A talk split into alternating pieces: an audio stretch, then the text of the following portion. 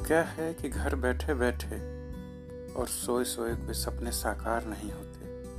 सपने साकार करना है तो रातों को जागना होगा, नींद को भगाना होगा, आलस को करना होगा, और उससे भी कहीं ज़्यादा हौसले मज़बूत रखने होंगे।